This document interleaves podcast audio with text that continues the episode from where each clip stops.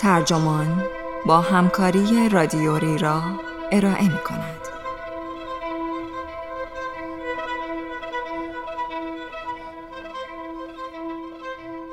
سوگ چیزی شبیه دویدن است. این عنوان یادداشتی است به قلم مونیکا پرل که در جوان 2021 در اوتساید منتشر شده و ترجمان آن را در زمستان 1400 با ترجمه نسیم حسینی منتشر کرده است. من رفیع پوستی هستم.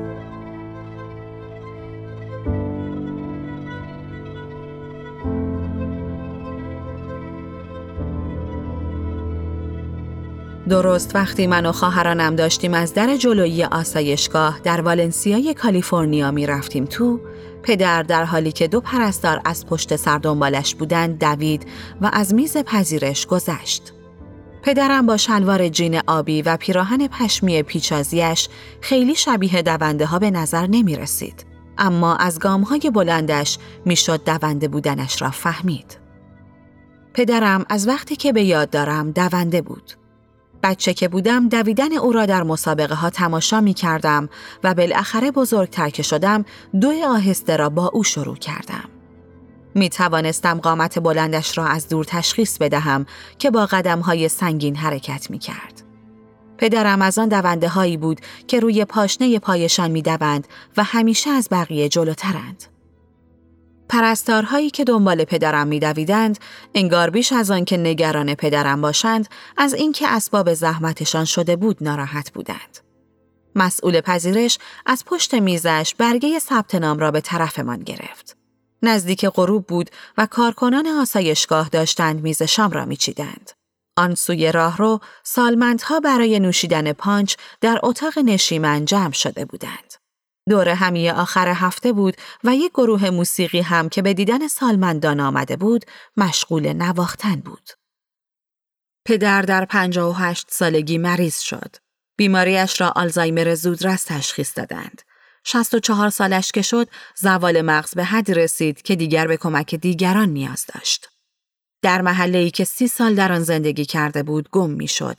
شیر اجاق گاز را باز می گذاشت. دیگر نمی توانست جمله های کامل بسازد و شبها بی هدف از خانه بیرون می زد. شده بود بلای جان خودش. نگران بودیم یک وقت اتومبیلی به او بزند یا خانه را به آتش بکشد. من و خواهرانم نگران سلامتی مادر هم بودیم. استراب داشت مادرم را که پرستار اصلی پدر بود از پا در می آورد. زیر چشمهایش سیاه شده بود و به طرز غیرعادی وزن کم کرده بود. برای همین پدر را به آسایشگاه بردیم. آسایشگاه به خانه نزدیک بود. محوطه سرسبز و زیبایی داشت و ما می توانستیم تند تند و بی آنکه کسی مانعمان شود به او سر بزنیم. با همه اینها این سخت ترین تصمیم عمر همه بود. مثل این بود که دیگر تسلیم شده باشیم. آن روز همانطور که میدوید برگشت و ما را سه دخترش را نگاه کرد و لبخند زد. هیجان زده میخندید و همچنان میدوید. دو سالی به رفتنش مانده بود. بیماری داشت مغزش را ویران می کرد. اما در آن لحظه جوری در راه رو می که انگار بچه شده و دارد دنبال بچه های دیگر می کند. پدرم اول دونده دو با مانع بود اما به خاطر پرش های زیاد از روی موانع زانویش آسیب دید و در دبیرستان به سراغ دو نیمه استقامت رفت.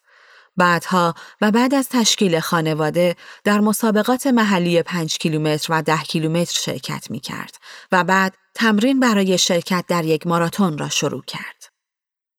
هرچه تمرین های ماراتون جلوتر می رفت، زودتر و زودتر از خواب بیدار می شد. قبل از اینکه ما بیدار شویم آن اندازه ای که میبایست را میدوید و بعد می‌رفت سر کار. آخر هفته ها طولانی تر میدوید و کلی غذا می‌خورد. تا آن موقع ندیده بودم کسی بتواند این همه غذا بخورد. بالاخره روز مسابقه از راه رسید و ما پنج نفر سوار ماشین ون خانوادگیمان شدیم و به مرکز شهر لس آنجلس رفتیم. بهار سال 1990 بود. پنجمین ماراتون سالانه لس آنجلس. وقتی رسیدیم هوا هنوز تاریک بود. بنابراین پدر کلی وقت داشت خودش را به ابتدای زمین مسابقه برساند. هوا مرتوب و خنک بود. پدر می گفت هوا جان می دهد برای ماراتون. چشم دوخته بودیم به انبوه دونده هایی که لباس های روشن پوشیده بودند و در امتداد خط شروع مشغول دو آهسته بودند.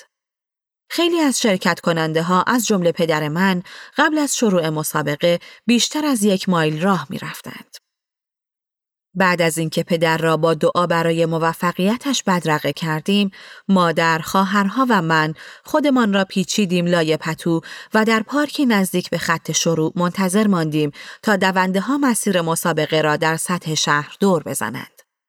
مسافت 26 و دو دهم مایلی خیلی درازتر از آن بود که در تصور من ده ساله بگنجد.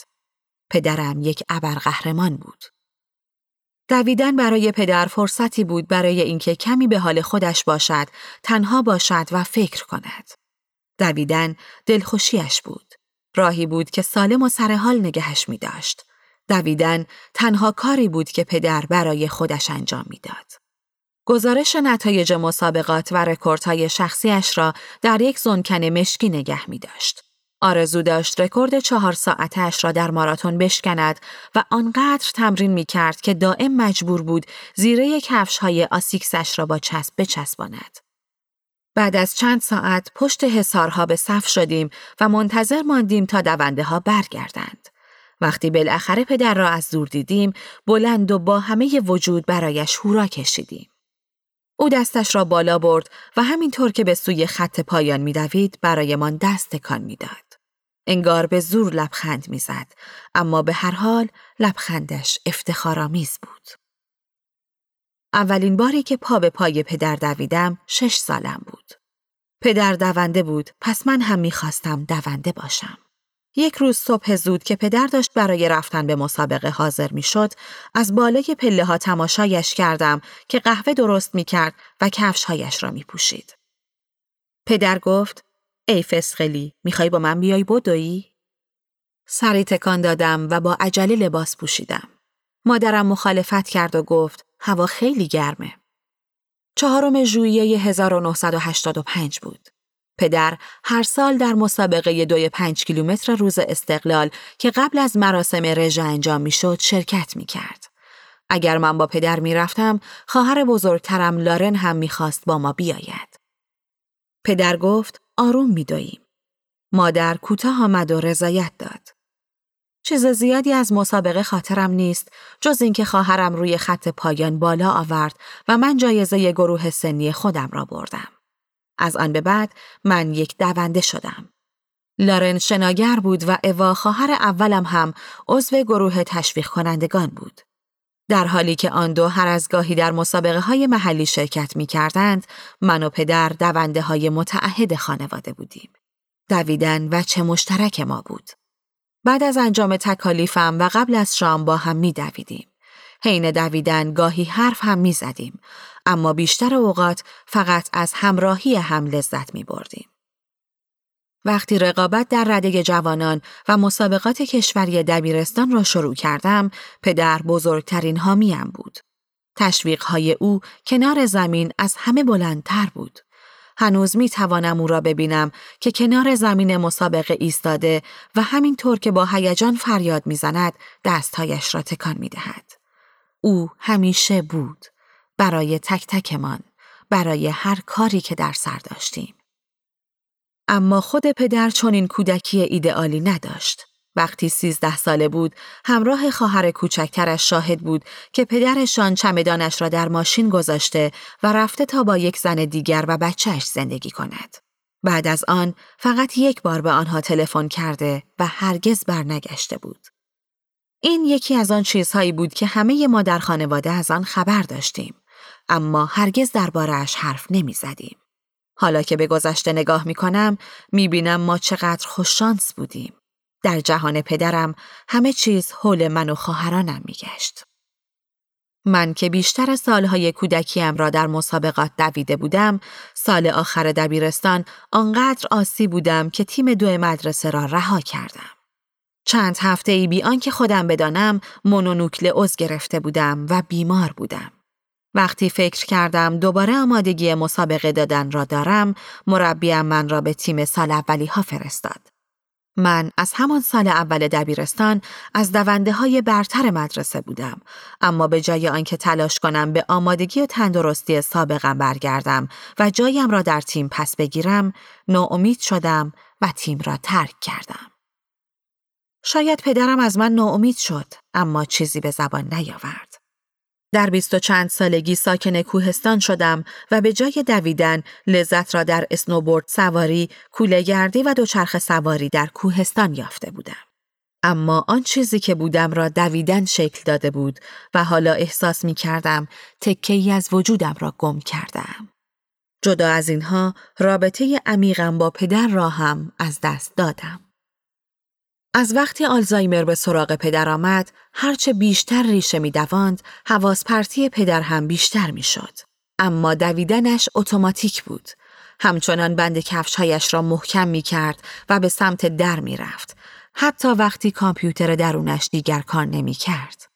پاهایش او را با خود به جاهای آشنا می بردند اما وقتی چشم از پیاده رو بر می داشت و نگاهش به اطراف می افتاد خودش را در دنیای دیگری می یافت و راه خانه را به یاد نمی آورد. یک بار پلیس به خانه رساندش. یک بار دیگر زنگ زده بود به مادر تا برود دنبالش. وحشت زده و درمانده شده بود. دیگر خیلی برای دویدن بیرون نمی رفت. وقتی به خودمان آمدیم دیدیم که دیگر اصلا نمی دود. انگار دشتی از گلهای وحشی درست در اوج زیبایی به یک بار پژمرده شده باشد. می‌گویند آلزایمر مثل یک وداع طولانی است و واقعا هست. با همه اینها اما مرگ پدر هم خیلی ناگهانی بود. سر کار بودم و زیر نور لامپ های محتابی دفتر مشغول کار بودم که مادر تلفن کرد که ای کاش هیچ وقت نمی کرد. صدایش انگار از دور دست ها می آمد. خیلی دور. با اینکه هر آن انتظارش را داشتم چون این خبری بشنوم باز هم در آن لحظه حس کردم انگار تمام اکسیژن هوا را مکیدند. او 66 ساله بود و من سی ساله. روزهای تعطیل هر هفته به دیدنش می رفتم. مثل همان آخرین بعد از ظهر. برای همین هیچ سردر نمی آوردم. یک روز پدرت زنده است و دارد می دود. بعد ناگهان دیگر نیست. انگار امواج او را با خود به دل اقیانوس کشیدند. شوک روزهای اول رفتن پدر را که پشت سر گذاشتم، بلافاصله به زندگی پرمشغله هم برگشتم. هر کاری می کردم جز سوگواری برای او. تازه ازدواج کرده بودم و کارم نویسندگی و مدیریت یک رستوران بود. چند سال بعد همزمان با ادامه تحصیل در دانشگاه دوباره به سراغ دویدن رفتم. سگ جوانی داشتم که اهلی نشده و بیقلاده بود. از روی دوچرخه نمی توانستم کنترلش کنم. پیاده روی هم برایش خیلی آهسته بود. پس شروع کردیم به دویدن. گام های بلندم را باز یافته بودم. لذت دویدن برگشته بود و انگار راهی بود برای زنده کردن یاد پدر. اسم دوم پدر ولنتاین بود و به خاطر همین همیشه طوری رفتار می کرد که انگار هر سال چهاردهم فوریه روز مخصوص اوست.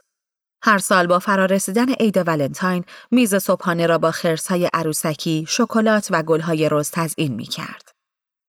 در اولین ولنتاین بعد از شروع دوباره دویدن، ناگهان سنگریزه های کف زمین پیش چشمم به شکل قلب درآمدند. انگار داشتند از روی زمین بلند می شدند و به سمتم می آمدند. تازه متوجه قلب ها شده بودم که دیدم همه جا هستند. آن وقت بود که فهمیدم پدرم همینجا پیش من است و دارد با من میدود. سالها از پی هم گذشتند. وانمود می کردم حالم خوب است. اما واقعیت این بود که من دور سوگ یک دیوار کشیده بودم. به دویدن ادامه دادم. قوی بودم. قوی بودم تا روزی که دیگر قوتی برایم نماند. می‌گویند سوگ شبیه اقیانوس است. موج موج به سراغت می آید. یا شبیه رودخانه است. گاهی اوج می گیرد و گاه فرو می نشیند. من اما دوست دارم به دویدن طولانی تشبیهش کنم. به یک دو طولانی. اولش ترسناک است. نمیدانی چطور می‌خواهی تا تهش بروی. اما چاره دیگری نداری. پس بلند می‌شوی و راه میافتی. گاهی آدمها برایت هورا می‌کشند اما وقتهایی هم هست که عمیقا تنهایی یک جاهایی از مسیر حالت خیلی بد است اما گاهی هم حسابی پر انرژی می‌شوی. حالت خوب است. با خودت می‌گویی از پسش برمیآیی. بعد دوباره افسرده می‌شوی. افسرده افسرده. سکندری می‌خوری. پای راست و چپت در هم می‌روند. اما همچنان به دویدن ادامه می‌دهی. هشت سال بعد از فوت پدرم از همسرم جدا شدم.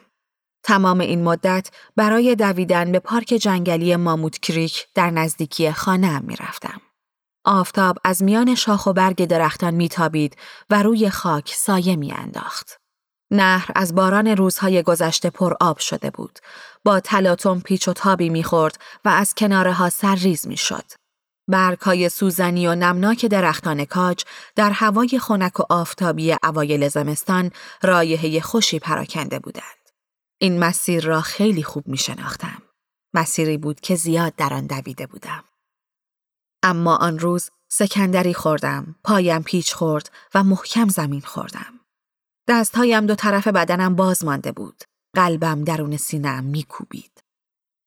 پدرم معلم فیزیک دبیرستان بود.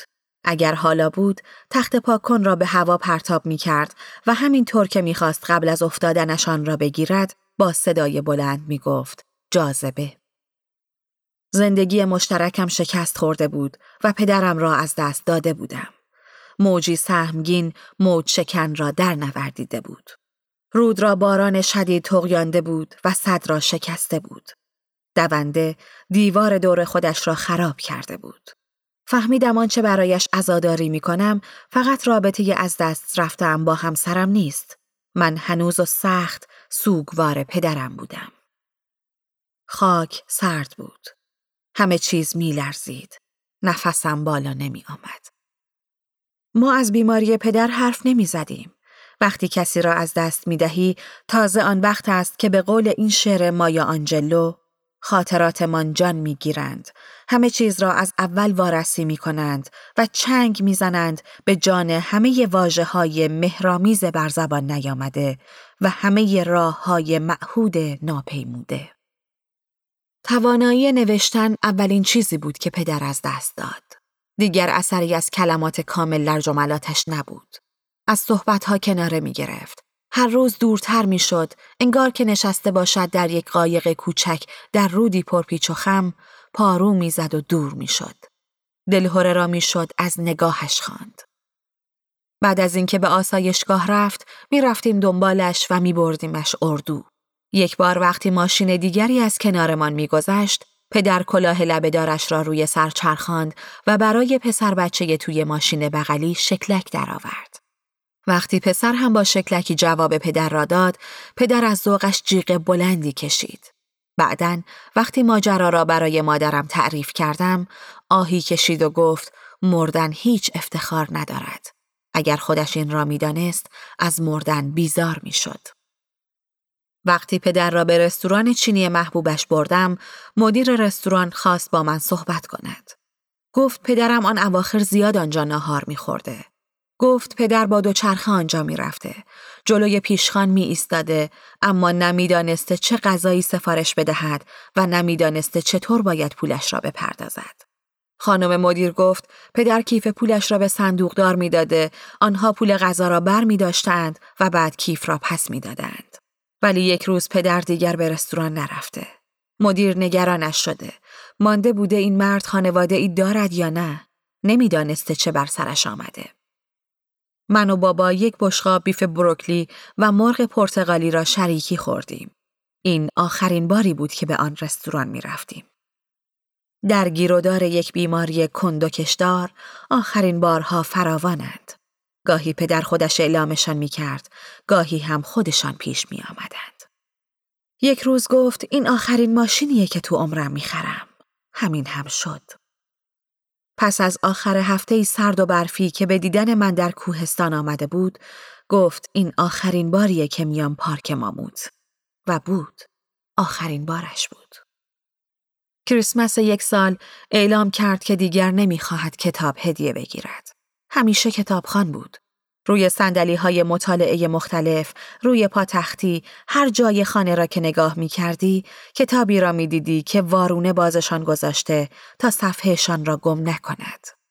همه کتاب های استفن هاکینگ را دوبار خوانده بود و جان گریشام، تام کلنسی و تام رابینز را دوست داشت. پدر نمی‌خواست از اینکه چرا دیگر نمی‌تواند بخواند حرفی بزند. فقط می گفت دیگر کتاب نمی‌خواهد. هیچ کس نمی‌داند آخرین باری که دوید دقیقا کی بود. تغییر و تحولات درست به اندازه خود بیماری آهسته بود تا بالاخره یک روز توان دویدن را به یک بار از دست داد. آن روز که با خواهرها برای بازدید از آسایشگاه بیماران مبتلا به آلزایمر رفته بودیم، دیدیم که پدر تا انتهای راه را دوید و دو پرستار را دنبال خودش کشاند. دوید و از پهلوی میز پذیرش پیانیست داخل لابی و سالمندهایی که با واکر به طرف سالن غذاخوری می رفتند عبور کرد. با یک هل در کناری ساختمان را باز کرد و دوید بیرون. من و خواهرهایم چرخی در آسایشگاه زدیم و از ورودی جلوی ساختمان آمدیم بیرون. پدر هنوز داشت اطراف ساختمان در پارکینگ میدوید و مستقیم به سمت ما می آمد. پشت سرش پرستارها هم با فاصله کمی می دویدند. هر سه ما در امتداد مسیر ورودی ساختمان به صف ایستاده بودیم. درست مثل بچگی هایمان که کنار مسیر مسابقه می ایستادیم. پدر چرخید و دوید به سمت در جلویی. خواهرم داد زد برو بابا برو. پدر همانطور که میدوید سر برگرداند و لحظه ای ما را نگاه کرد. برق لبخند روی صورتش ظاهر شد و به داخل ساختمان برگشت. در ماههای پس از آن طول باغ کوچک محوطه آسایشگاه را آهسته میدوید. گاهی هم راه رو را بالا و پایین می کرد. هر چند وقت یک بار از در ورودی آسایشگاه می دوید بیرون. پرستارها دنبالش می آمدند و با چرب زبانی و وعده شیرینی او را به داخل می بردند. تا اینکه بالاخره یک روز مغزش دست از هدایت بدنش کشید. دونده درونش خیلی وقت بود به دست فراموشی سپرده شده بود. حالا به مراقبت سفت و سخت تری احتیاج داشت. برای همین به آسایشگاه دیگری منتقل شد.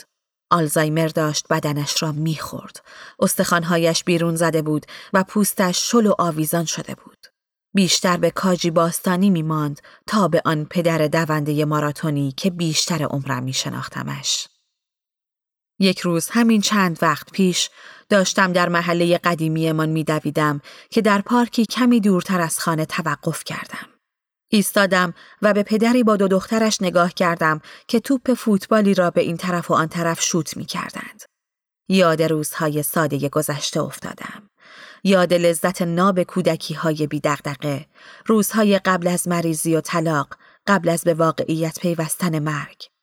قبل از اینها قصه کم بود، تنش نبود، سوگ هم نبود. وقتی سوگ بالاخره به سراغم آمد، وقتی بالاخره دیوار را از میان برداشتم، باز هم به دویدن ادامه دادم. تنها کاری که از دستت برمی آید همین است، اینکه آرام آرام به راحت ادامه بدهی. اما من نه در گریز از سوگ که همراه سوگ دویدم.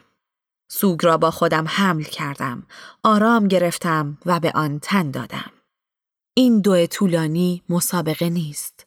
هیچ کس در آن برنده نمی شود. هیچ خط پایان درستی ندارد. اصلا هیچ پایانی ندارد.